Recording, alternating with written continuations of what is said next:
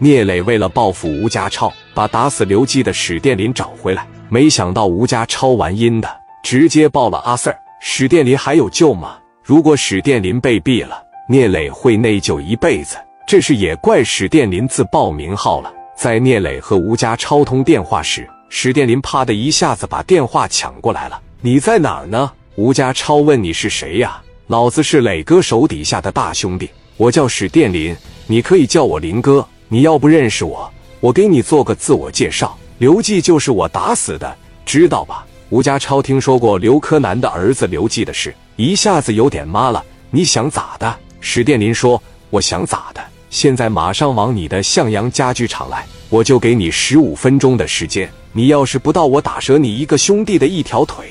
二十分钟不到，我再打折你一个兄弟一条腿，知道吗？半个小时不来。”我再打折你一个兄弟一条腿，知道吗？我看看你这个大哥呀，以后还怎么当兄弟？他妈出来给你打仗，为你拼命，你他妈躲着不出来，赶紧给我过来啊！现在还有十四分钟了。电话哐的一撂，挂了吴家超的电话。我看看十五分钟这哥们到不了，先打谁？史殿林看到一个胖子说：“我看你吃肥头大耳的，你这腿他妈也没啥用了。”嘎巴一下。史殿林五莲子顶在胖子腿上了，胖子说道：“别呀，我都跪下了，怎么还顶在我腿上了呢？”史殿林说：“从现在开始，吴家超十三分钟内不到，我就朝你腿上崩一枪。”吴家超心想：大兄弟周祥云都让人打跪下了，我去了，肯定也得给我打跪下，肯定也得把我的腿掐折呀，怎么办呢？吴家超心想：我可不想三十郎当岁，失去两条腿。心一横。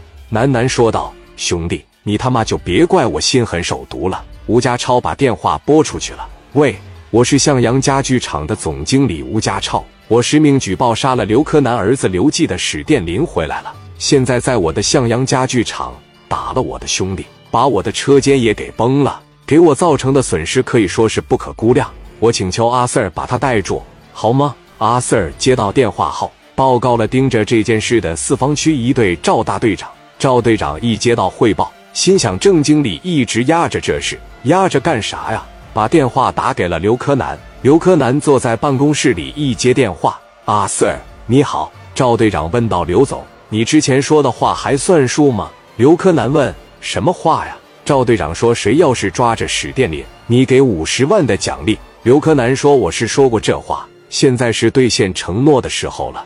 我决定不向我们上级汇报了。”史殿林现在就在向阳家具厂拿着枪闹事，我直接领着兄弟把他逮起来。一听这句话，刘柯南蹭的一下从椅子上站起来，拳头攥得嘎嘣嘎嘣直响。你要是把史殿林给我抓住，我给你拿一百万。向阳家具厂是吧？我马上让我的司机过去，我马上也过去，我得亲眼看看打死我儿子的是谁。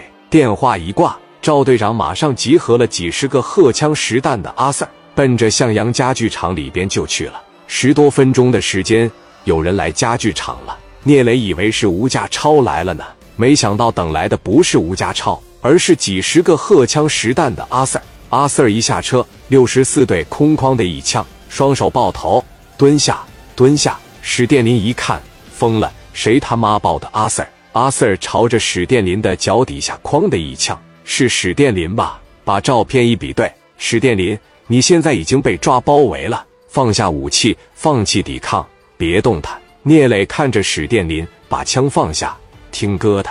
史殿林说：“哥，我不想上那里面去，进到那里边太受罪了，我受不了那个罪。”刘毅说：“没事儿，有哥，你怕啥呀？”聂磊说：“大林，你别他妈犯糊涂了呀，听哥的话，把枪放下。”刘丰玉说：“殿林，没事儿，哥现在有关系。”快把枪放下！史殿林这边还在挥舞着五连子，我他妈不怕！你们谁告的阿 Sir？这么玩不起吗？谁谁报的阿 Sir？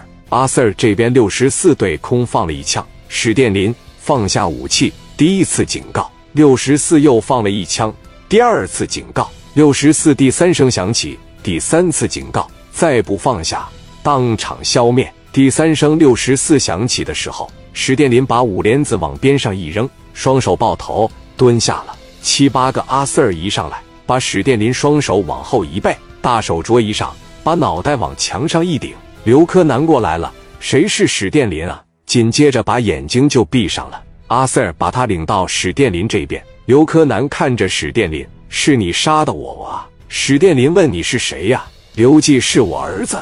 史殿林。说：“是我打的。”怎么了？刘柯南说：“怎么了？没事，挺好。我希望你理解，杀人偿命。我那儿子是不好，我总骂他，早晚有一天在外面得让人打死。你他妈的还真给我打没了。他再不对，他再没出息，你打折一条腿给我扔回来，我都不带报阿 Sir。你给我打死了，你还问我怎么了？你没有儿子，将来你会有吧？我要给你儿子打死了，你他妈心里边什么想？”